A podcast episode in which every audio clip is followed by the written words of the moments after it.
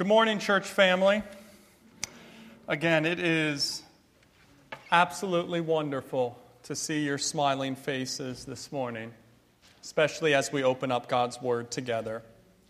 This morning, we will continue our voyage in Ephesians. We will be in Ephesians chapter 3, verses 7 through 13, where we pick up on the latter half of Paul's reflection, which started chapter 3. And if you remember from last week, Paul was about to pray for his readers to open chapter 3.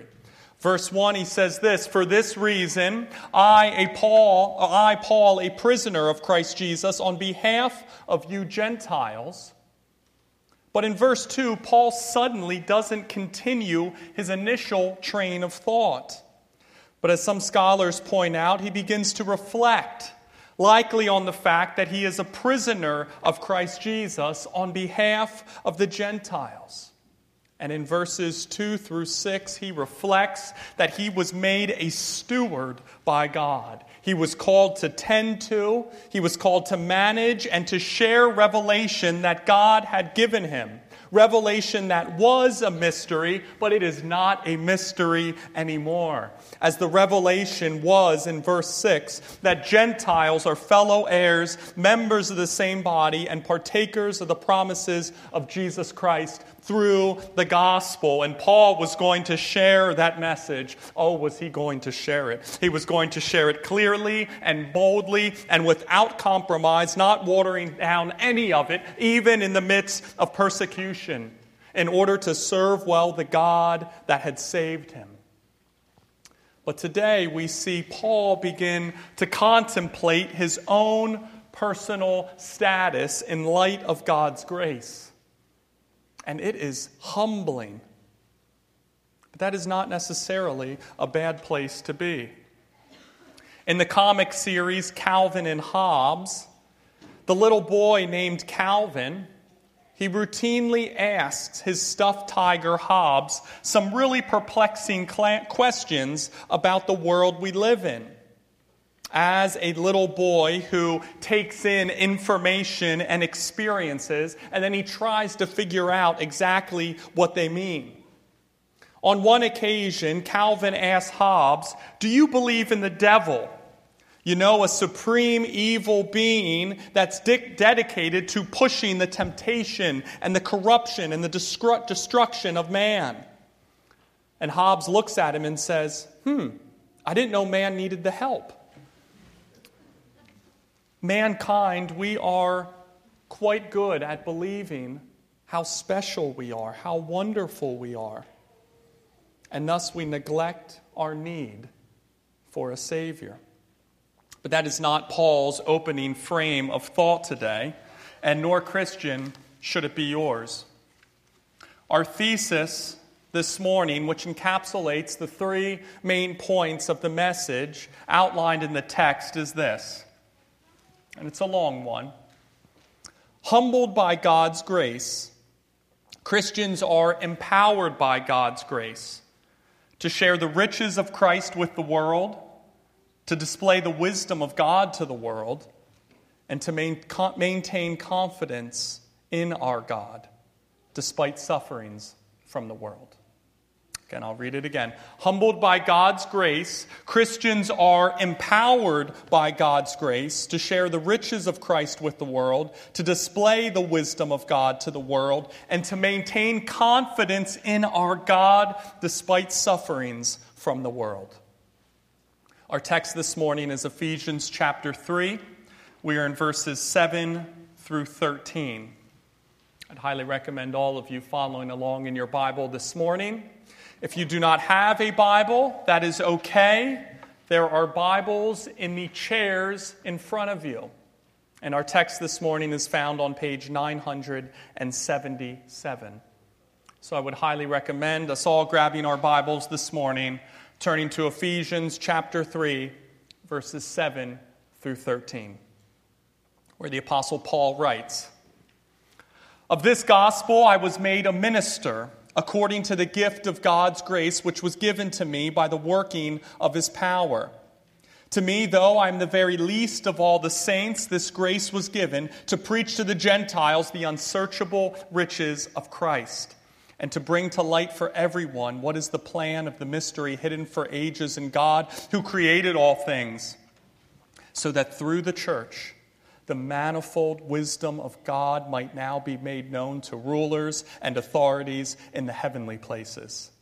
This was according to the eternal purpose that He has realized in Christ Jesus our Lord, in whom we have boldness and access with confidence through our faith in Him. So I ask you not to lose heart over what I am suffering for, which is your glory. Let's pray. Heavenly Father, Lord, we thank you this morning for grace. We thank you for Jesus Christ and his redemptive work on the cross. Lord, we thank you for the opportunity as a body to gather together this morning to pray your word, to sing your word, and now to preach your word. Lord, I pray that the dear ones here, our brothers and sisters in Christ, that you soften their hearts, open their eyes and their ears to receive your word this morning and then to go out and to live your word. The lives that we live, the testimonies that we make, Father, let them be covered, submerged, filled with the beauty and the brilliance of Christ. Father, I pray that you help me this morning. I pray that the Holy Spirit gives me the words to say. Use my lisping, stammering, sin- sinful tongue. And I pray that we as a body bring glory to your name. In Jesus' name, amen. Our first of three points this morning, yes, you heard that right, three points this morning, is this. Point number one God's grace will lead to Christian humility and faithfulness. God's grace will lead to Christian humility and faithfulness. Verses 7 and 8.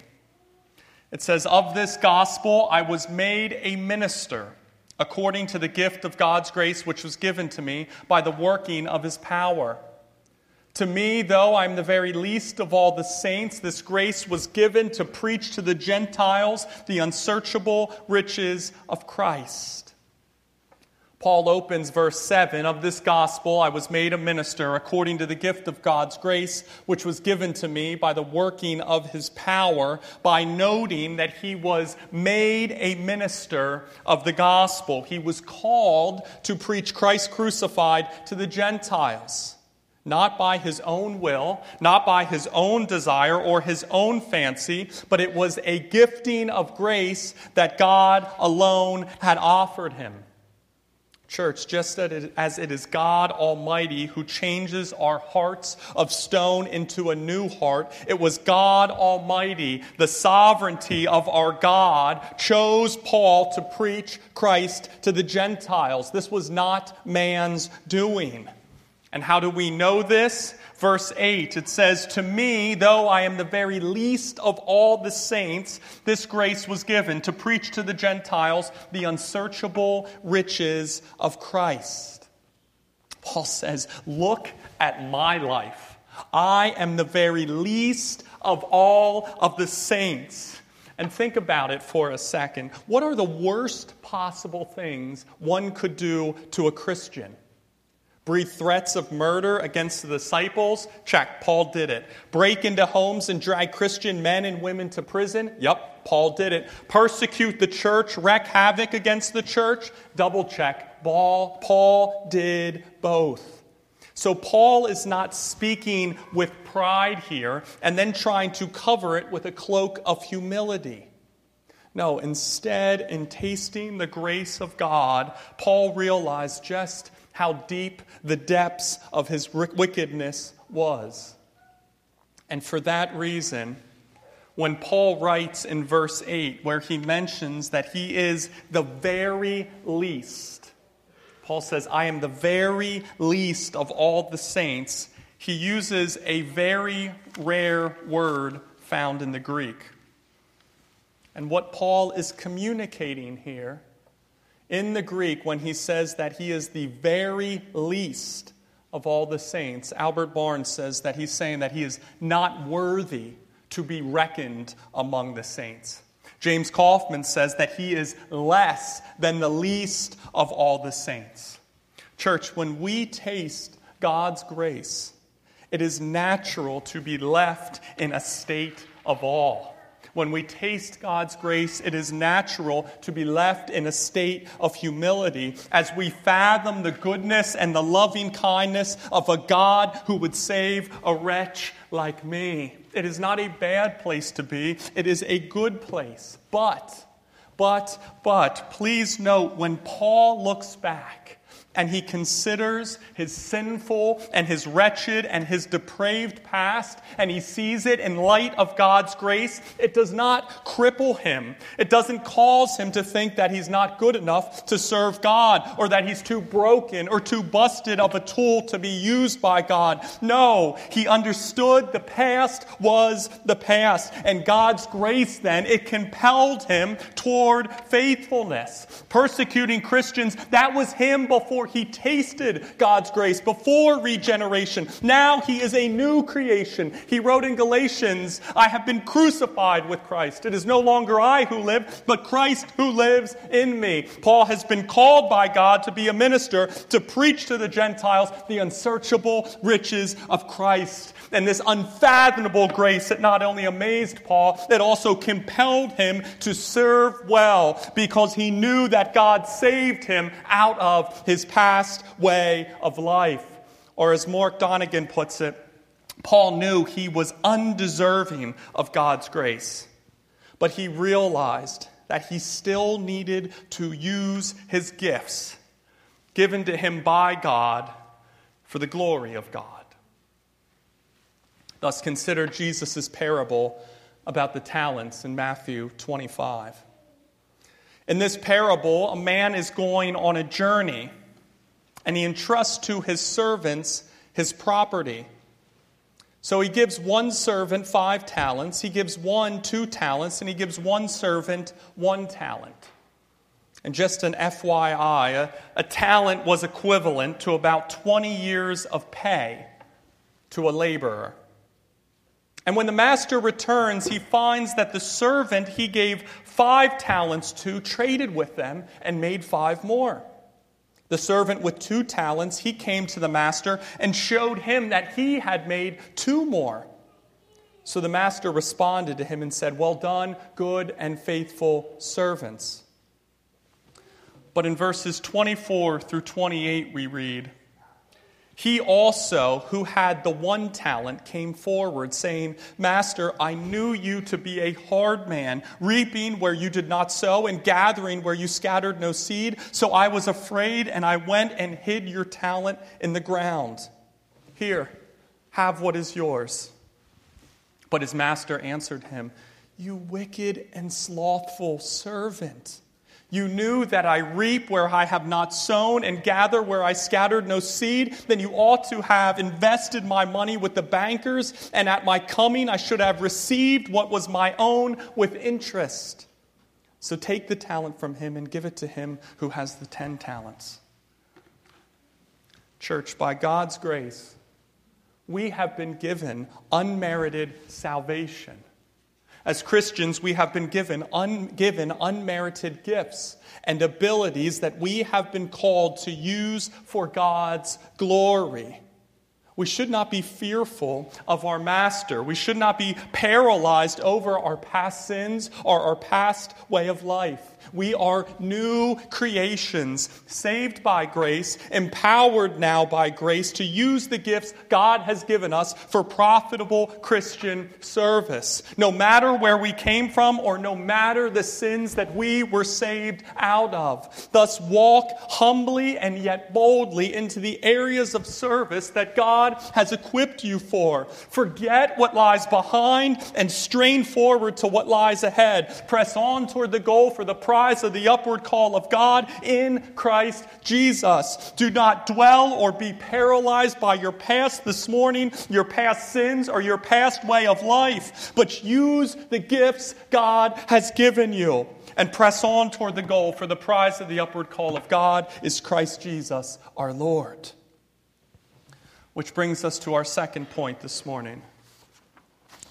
Christians are empowered by God's grace to share the riches of Christ and to live in a way that displays our unity in Christ.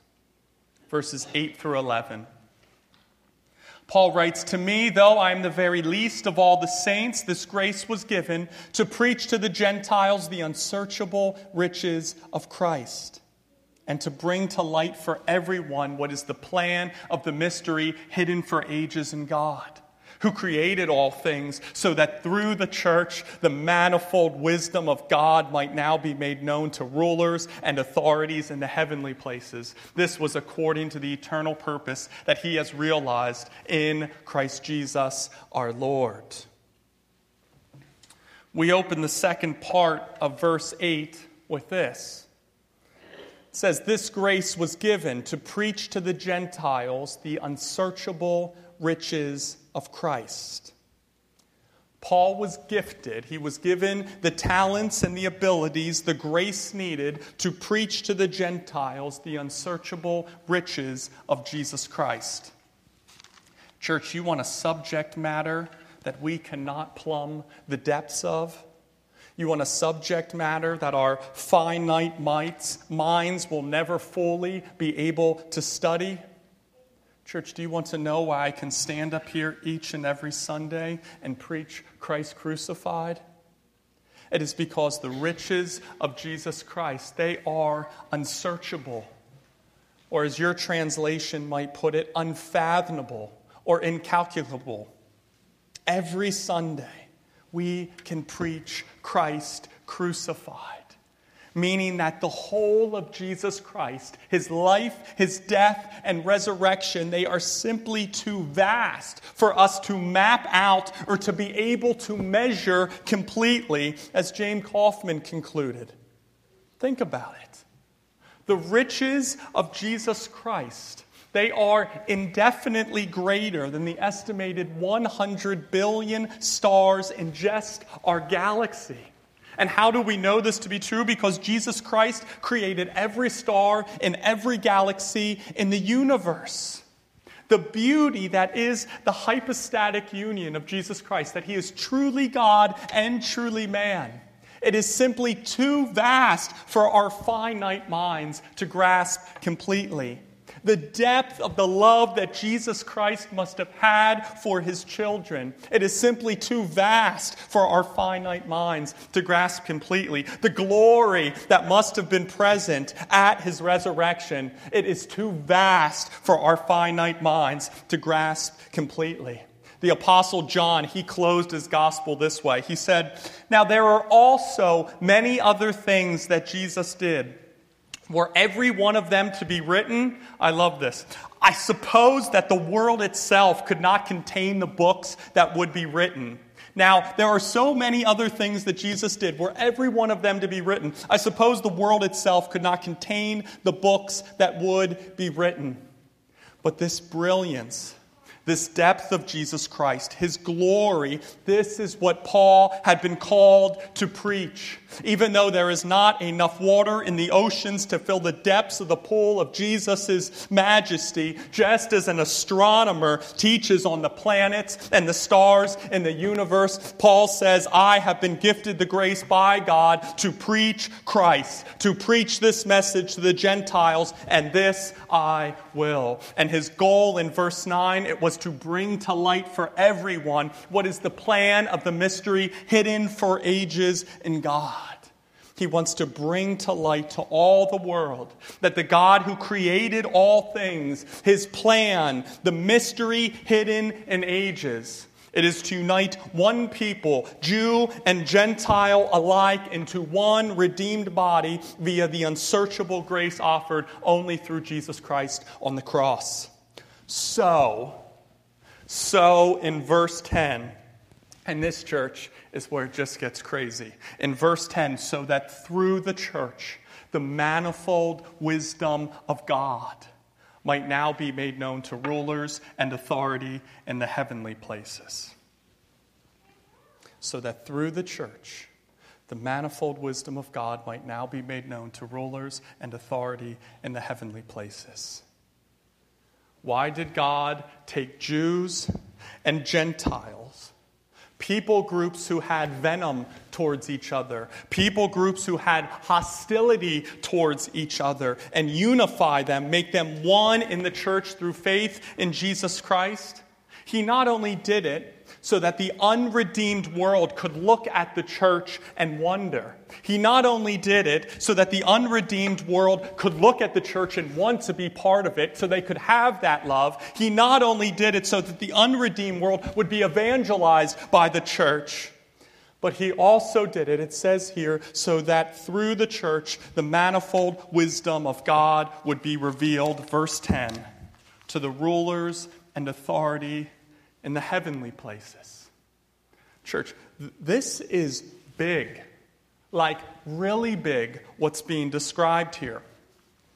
As the church, our witness, our unity, our oneness in Christ God, verse 9, who is the creator of all things, he uses the church to display to the cosmos, to rulers and authority in the heavenly places, to the angels, his eternal, his abundant, and his manifold wisdom. Pfft, mind blown. Or to put it this way, church, you have heard me preach some 15 times already, and you know if I love anything, it is a good illustration. We here as the church, sharing and living and discipling and meditating and testifying the eternal riches of Christ as one united body made up of people groups from every tongue, every nation, every background, we here are the illustration. And as John MacArthur puts it, he says, In the classroom of God's universe, God here is the teacher. The angels here are the students. The church here is the illustration. And the subject here, what God's teaching on, is the manifold wisdom of God. Church, we are part of that. Part of God's lesson, part of His demonstration, not only to the lost here on planet Earth, but to an onlooking universe to showcase God's eternal wisdom. So, whether God is using the church to convict or to remind the evil angels that they have lost and their days are numbered, or whether God is using the church to showcase and to bring about confidence and celebration in the good angels that God's plan, or as verse 11 says, that his eternal purpose, it was realized, it was accomplished in Jesus Christ. We as a church body must take seriously our call to be united in Christ as brothers and sisters in Christ because God is using the unified church in Christ to, as Clinton Arnold says, to reveal his plan to the powers in the heavenly places. Church, we have quite an audience watching and observing how we love as a church because it displays the wisdom of our God and how He has redeemed His people through Jesus Christ. Thus, please, please, please take seriously your call to be united as a church in Christ. It really does have eternal, it has cosmic ramifications that are far beyond our understanding. I don't know how you read this passage and not sit back and think, what an amazing God we have. Church, what an amazing God we have. Which brings us to point number three. Christian, hold fast to your amazing God even in the midst of suffering. Christian, hold fast to your amazing God, to our amazing God, even in the midst of suffering. Verses 11 through 13. This was according to the eternal purpose that he has realized in Christ Jesus our Lord, in whom we have boldness and access with confidence through our faith in him.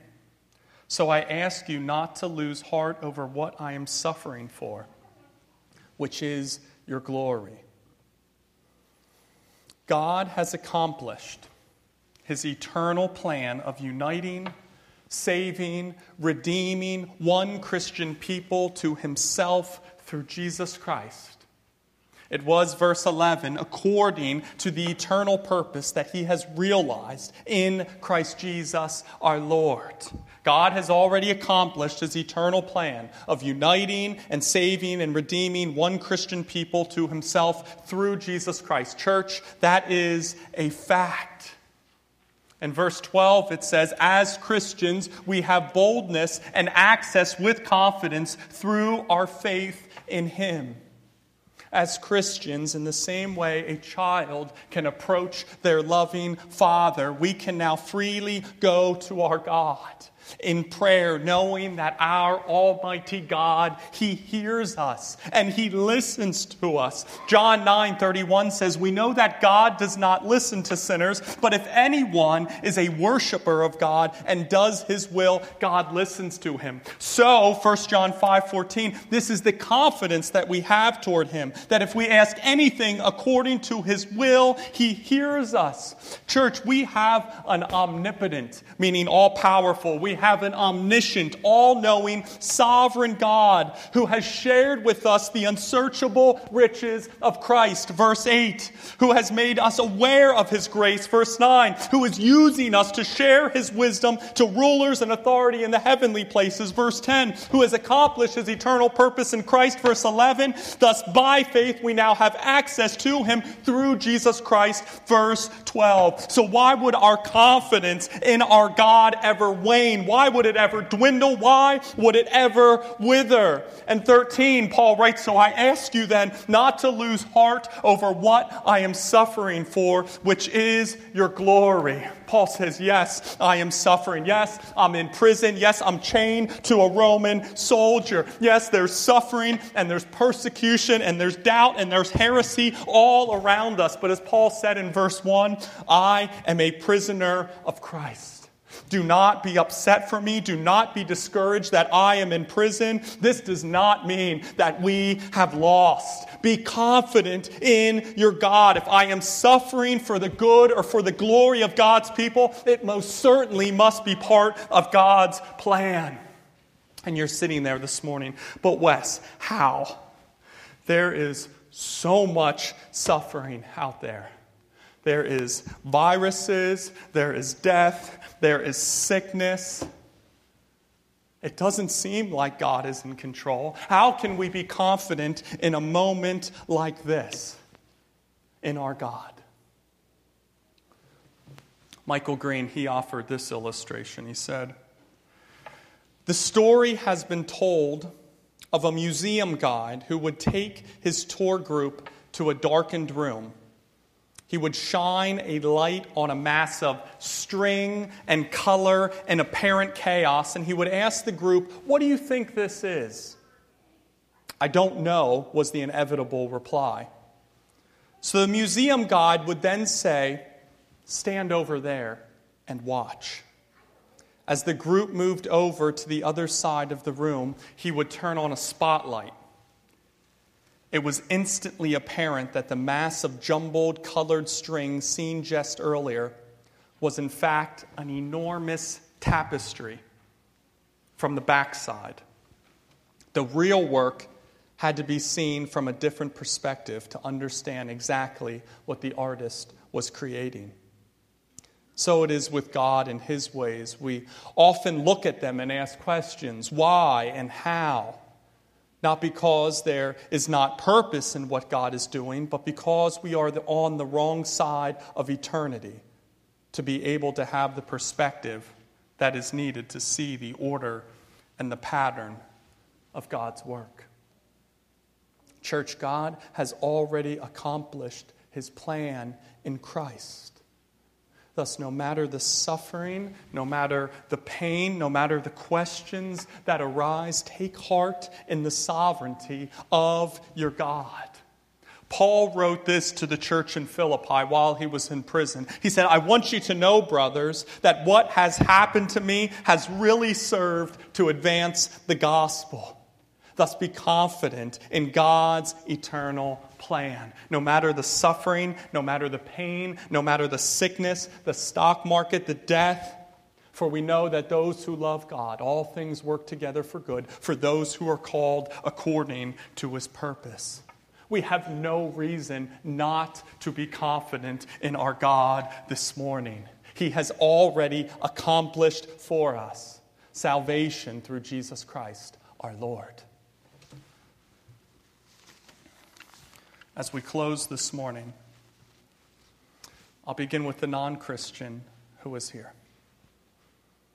Non Christian, you have heard me share this morning that it is the grace of God that empowers his children to share with the world the riches of Christ.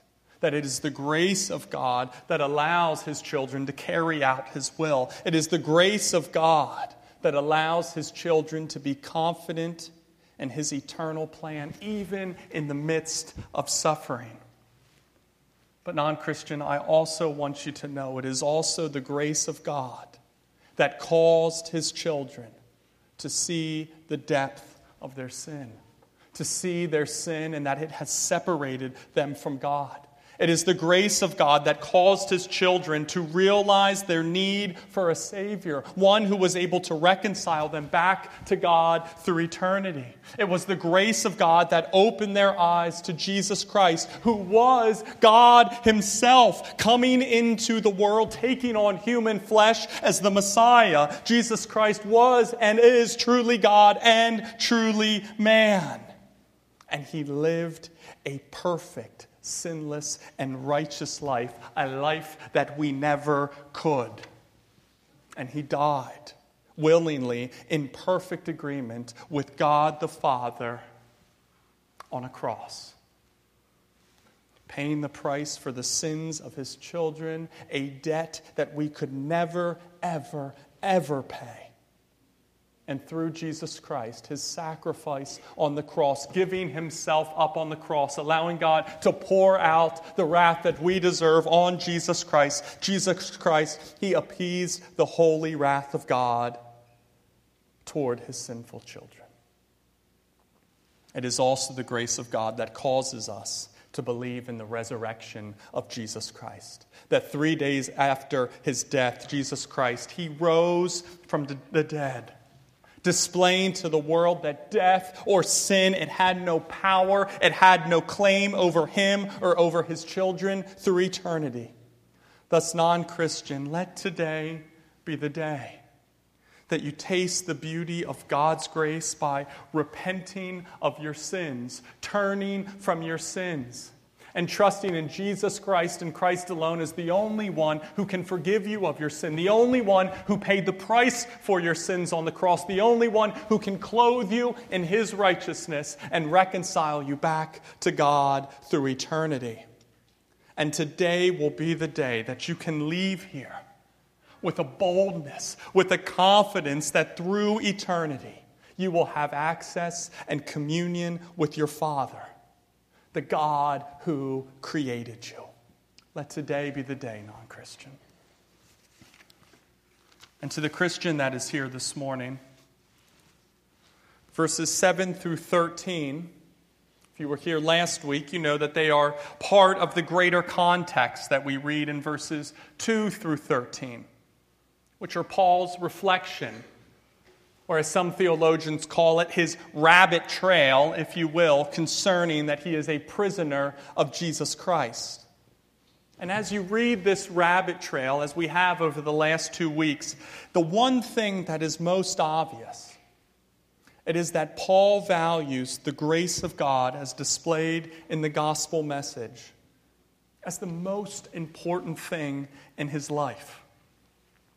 Thus, I'll ask you this morning, brother Christian, sister Christian, When you walked in here this morning at 10 o'clock or 10:15 or 10:25, was the gospel the most important, the most valuable, the most precious, the most worthy thing to you? Or was it something else? Maybe it was your ego this morning or getting your own way. Maybe it was your happiness or your health this morning. Maybe it was your looks or your intellect or your wisdom. Maybe it was the aura that you give off when you walked in. The question is do we value ourselves more this morning than the gospel of Jesus Christ? I have been saying for weeks that as Christians, we are one in Christ. We are brothers and sisters in Christ. We are citizens together. But, church, I can promise you, we won't display to the world, to the cosmos, to the rulers and authorities in the heavenly places the manifold wisdom of God if we come together each Sunday and one values his own self worth, and one values her opinions, and one values his preferences most of all. Church, as Christians, we must have our priorities properly aligned and value the gospel of Jesus Christ most of all. Klyne Snodgrass, he noted that for the church, unity, it is not the goal. It is a necessary byproduct based on our faith in Jesus Christ. Thus, if you are struggling with Christian unity this morning, if you have been struggling listening to the book of Ephesians, if you are one, struggling with one, being one with your brothers and sisters in Christ, let us take a step back and lovingly let me ask is the gospel the most valuable thing in your life, or is it something else? Because if we as a church body, every one of us, are valuing the gospel over our own ego, and our own happiness and our own persona. Unity will be the byproduct, and we will display the manifold wisdom of God to the world.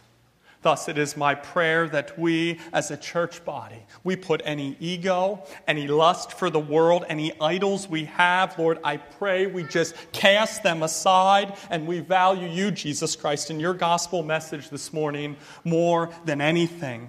Let us see our identity not based on our profession or the amount of money we make. It's not based on our paycheck or the size of our house, but that it is in you, Lord, that it is where we boast. We boast in the Lord Jesus Christ, and that we know our identity now and through eternity is in you. And Lord, let our witness be noticeable to the world around us, to those who do not believe, and to the universe, and to the rulers and authority in the heavenly places. Lord, Lord, we cannot begin to fathom the depth and the riches and the vastness and the goodness of your eternal plan. But you know what? That is okay.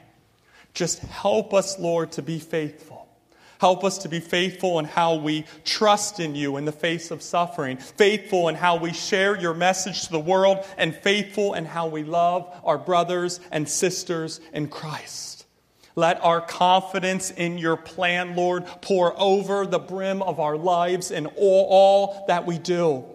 And let our lives, let our words, our actions, and our testimonies display that such confidence before God is ours through Jesus Christ. To God be the glory for our rock, Jesus Christ. And let our boast now and forevermore be Christ and Christ alone. Let's pray.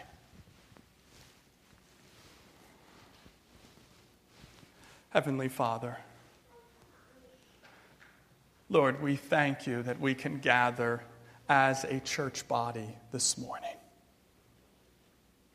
as the saints worshiping our Savior. Lord, there is so much that the mind can be, ser- can be concerned about this morning the coronavirus and hurting for our brothers and sisters and wondering why death happens. Lord, we know why death happens. It is because of sin. And God, you came into this world, you took on human flesh. And Jesus Christ, He is our Savior. Father, you have accomplished your plan of reconciling Jew and Gentile alike into one body through faith in Jesus Christ. Let our confidence soar this morning. No matter what we see in the world around us, you are using it for the good of your people and for your glory. Let our confidence be in that this morning. That you, God, are on your throne. You are God, and you are good. Give us a boldness and a confidence this morning because of who you are. You saved us, God, not because we are good, but because you are good. Amen.